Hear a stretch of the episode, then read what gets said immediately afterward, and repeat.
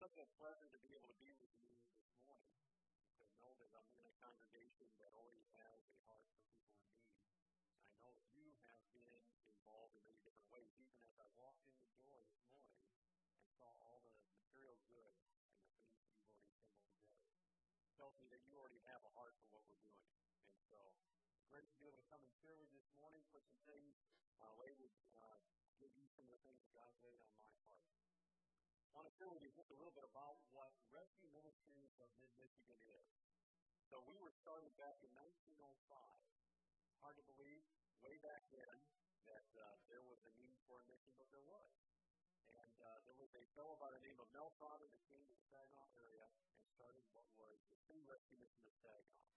And it's been amazing. Uh, just a week ago, I had someone come and visit my office who sat down with me. She came surprised, to surprise me. I didn't ask her how old she was, but she was probably 85 or more years old. And she was telling me about how her father and her grandfather were involved in the start of the mission. She had a picture of her father and grandfather on what was back then the gospel wagon. The mission used to have a wagon that would go through the towns and the streets to go and to bring people in so they could hear God's word also go out there and help them with material goods. And so what was so neat about the business that we had as well is that he gave me an annual report from the first year. Uh, golden. From 1905 to 1906, an annual report. It gave a summary. Now, to give you a little bit of a feel for what an annual report is, I've got a few of them that are out on the back table. You can see some of those. Now today we've got them in color, and we've got about 40 pages of things. It shows all the things that we're doing with the ministry. What was neat was to open up the annual report. After a few I sat and started reading. And to see that we are still today having the same heart to impact lives the same way that was intended back in 1905. And those things don't happen by coincidence. They happen because they focus and they have a heart for God.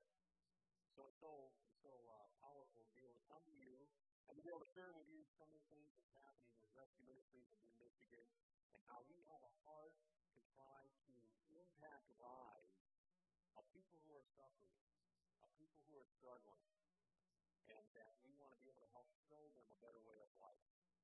So to give you a little bit of a feel of the history of what Good Samaritan and, and City Recognition has been, um, as I said, we started in 1905.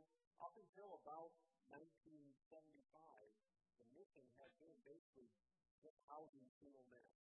We would do things like helping to provide meals for families and help provide coal or um, uh, pay for utility bills all the way through um, as people, you know, things and times change.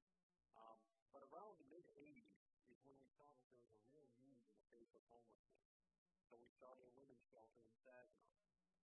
And God wasn't with, with that. Then we had a, uh, a community village, our home for the aged in Saginaw Township that was opened up. Bed for 80 seniors. Uh, right now we have 50 seniors in there. Helping seniors at a difficult time in their lives. Maybe they've become disconnected from their family, uh, but they can't continue to live on their own. And a lot of them, about 50% that are staying with us, are in poverty. All they have is their Social Security check. And they can't afford the care that they need, and so we help subsidize that care. That's one of the little known things that we know about what we do within the region. And then we kind of fast 2005 when Good Samaritan opened the door. Started linked by I was, I was really young. I was probably only like 15 when that first opened. But that was it was. Um, one thing that's interesting is I, I had the opportunity to be able to work with my father. And so kind of grew up in the ministry with him. And back in the mid 90s, we started to know that there was a big problem of homelessness in Bay County. And we started to brainstorm. We started to even come to Bay County looking for facilities to potentially open up a shelter. One thing led to another. We had even bid on on a property, and uh, we didn't win the bid. So we kind of took that as God's hand, saying, well, maybe it's not time for us to come to County and wait. Sometimes we don't always have the same time timetable as God. So we said, you know what, this is probably God's wisdom. Let's wait. I think was definitely God's wisdom at that point. so, uh, time goes forward a little bit. Around 2002, there was a group of people involved in what the continuum of care of Bay County. And they were very um, compassionate about wanting to get a shelter open in Bay County. They knew that homelessness was continuing to increase, and so they came to the city rescue mission. They did a tour of the facility. They got done with the tour, and they said, "We need a shelter so badly in Bay County. Would you consider coming to Bay County and helping to start one?" And we said, "We've wanted to. We've been waiting for God's lead. I think you just are raising up again to the meeting." And so we started this thing again.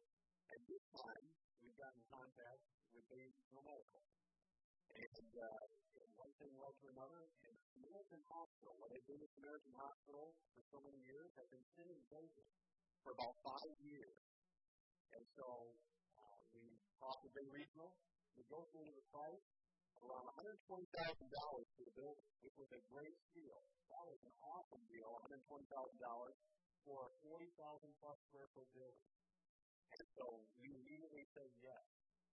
We started fundraising, we started talking to partners. People were being behind the ministry. We made two months of payments on that building, and the Regional came back to us and said, We see where you're going, we see what you're going to do for the community, don't make another payment. Now, isn't that God's plan? So it's amazing to see how God is just continuing to bless one time after another. Probably what you don't realize is how big of a problem homelessness we have in our area. And a lot of times you don't necessarily see people out on the street. You don't see them sleeping on and you don't think that much about homelessness. But the reality is that we had 80 people per night last year that we added that needed a place to stay. And we served over 1,100 people. 1,100 people had to come through the doors of Good Samaritan Rescue Mission. When you start to think about homelessness in Saginaw and this county, a lot of times think about homelessness being bigger in Saginaw. But the reality is that the numbers are almost identical in Bay County and in Saginaw County. And our ministry reaches for more than just in Bay County. It reaches out into the south, it reaches even north. People who are struggling with homelessness, now the reputation has gotten that there is a place who cares about you, they'll come to the, to the doors of this American Rescue Think about what it's like to be homeless. Think about for what the struggle is. Means you don't have a place to be able to stay anymore. A lot of times the perception of a shelter, I know a lot of you have been to the mission, but a lot of times the perception of a shelter is that it's dark, that it's dirty, and it's noisy. So sometimes with our women and children's ministry, it is noisy, so I, I have to go along with that. But a lot of times you think, I'm not going to get that care. And we want to make sure that as soon as someone comes to the doors of the mission, that they know that somebody cares. Think about this for a moment. The last thing they want to do is come to the doors of the mission. It's a very humbling experience. You're now saying, I can no longer provide for myself. A lot of times, before somebody comes to the door of the shelter, they've not only spent all of their financial needs, but they've also spent all of their personal connections. What I mean by that they have now they've gone to a family member, they've gone to a friend and said, Can I stay with you? They stay with them for a little while, and then that family member says, You can't stay with me anymore. Things just aren't working out. Even though they know they have no place to go, they still kick them out. So by the time that somebody's come to the mission, they've heard no, I don't care, I don't want to be here. They get pretty deep down in depression. And so we want to make sure as soon as they come to the door that they know that God loves them by the way that we greet them, by the meals that they receive, by the solutions that we send them towards, by the room that they have. All of these things give them that package of care to know that not only do we love them, but the reason why we love them is because God loves them. So we want to share that with them. So there's so many different ways that you can help get engaged and involved in the mission. Um, you can go to our website, psimbaycity.org.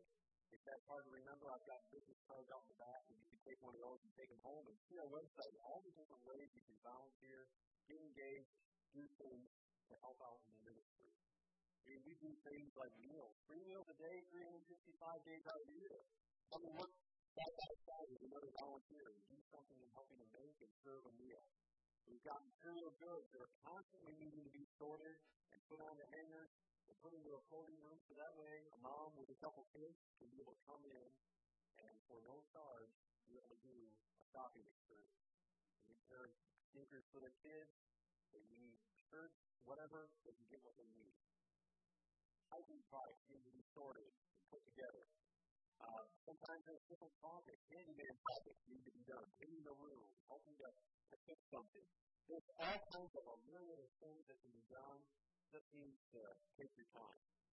You know, Pastor Mark was sharing about, you know, giving of ourselves and, and giving. A lot of times we think only financially.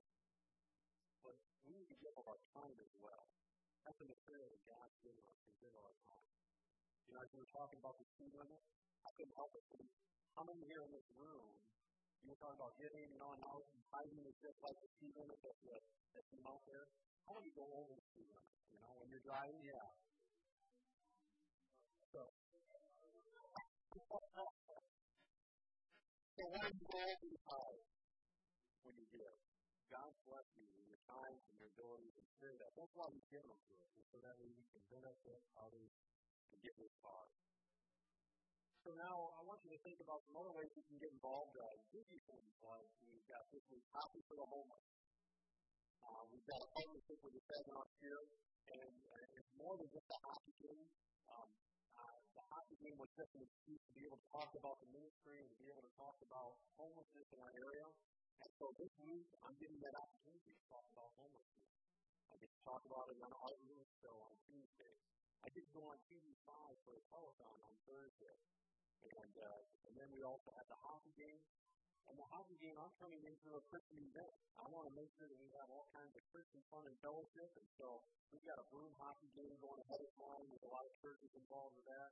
And we've also got a Christian concert. Modern Day Spirit is going to be playing uh, down there. So when you get your hockey for the homeless ticket for ten dollars, you're getting a Christian concert and you're getting a hockey game.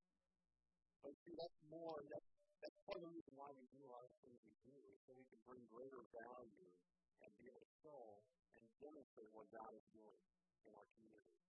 So it's more than just a hockey game. It's about being involved in our community. Telling them about how God loves and demonstrating it. You know, there's a, a passage that I want to take you to. And it's very interesting that, that uh, Jesus would use this passage to help share the message about being involved in our community, being involved with those around us. It's the parable about the Good Samaritan. I'm sure you're very familiar about the parable of the Good Samaritan. But think about, first of all, I want to read a couple verses as to why he told the parable of the Good Samaritan. Luke chapter 10, verse 25. And behold, a certain lawyer stood up and tempted him, saying, Master, what shall I do to inherit eternal life? So a lawyer in the crowd, I hope there's not a lawyer in the crowd right now. You know, a lawyer can sometimes throw the worst in you.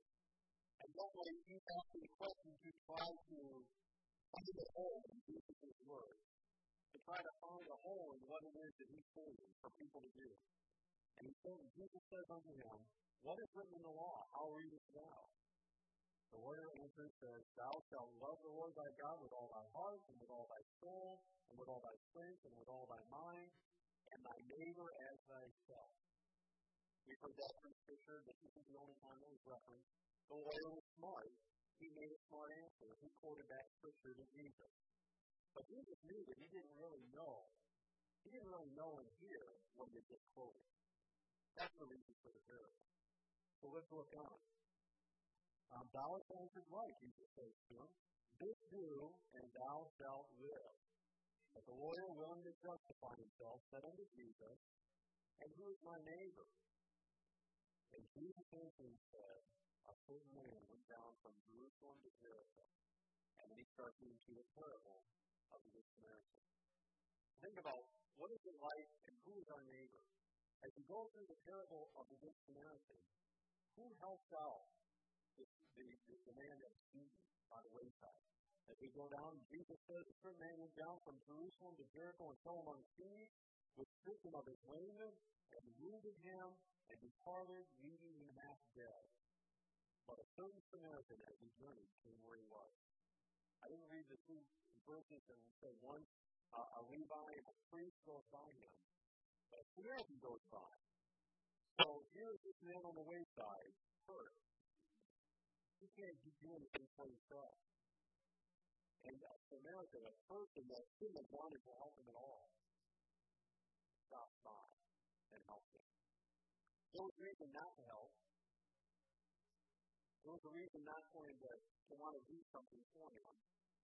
It's because there was racial tensions between the Samaritans and the Jews. So that Samaritan could have said, oh, that's a Jew. Okay, I'm not going to do it. We don't have racial tensions, do we? We, we can't really go on with Republicans and Democrats, let alone tensions. And think about one of the God said, through the creation of mind, that you need do something to help them. As you go on, and he went to him and bound up his wounds, pouring in oil and wine, and set him on his own beast, and brought him to an inn and took care of him. And on the morrow, when he departed, he took out two pence, and gave them to the host, and said unto him, Take care of him, and whatsoever thou spendest more, when I come again, I will repay thee. Which now of these three thinkest thou was neighbor unto him that fell among thieves? And he said, he that showed mercy on him. Then said Jesus unto him, Go and do likewise. You know, some of the things that really uh, comes out to me in this parable about the Good Samaritan is the Samaritan was on a road with a force in that mission. You know, it's not like just today where we just jump in a car and we can just go wherever just within seconds, you know. If we get a wind, we're going somewhere. Back then, you're going to load up your donkey, and you're going to go down this road and you have miles to travel. You're talking about hours potentially to get to where you're going. This Samaritan had a purpose for the day. He was having an agenda of where he was going. But he saw somebody in need and he stopped everything he was doing. We didn't see it here in this version of the Bible. He got on his cell phone and told everybody, hey, I'm changing my plans for the day. But he just did it. He saw somebody in need and he saw his neighbor in need, and he totally changed his schedule, and his only concern for that day was that person. Definitely our time is needed. How do we show that people are, that we care for them? We show them by our words, we show them by our touch, and we show them by how we spend our time, taking the time to listen. I don't know about you, you know, husbands, have you ever gotten in trouble with your wives? You because you weren't listening as intently as you should have. Your mind was going somewhere else. You had your you had your heart and your mind and your time going somewhere else. And all your wife wants is just your time and your attention at that moment, right? I'm not surprised that you get some amen from the ladies on that. My wife would be, she would think be like, did you just say that? Hopefully, I'm understanding this, so let me get out there.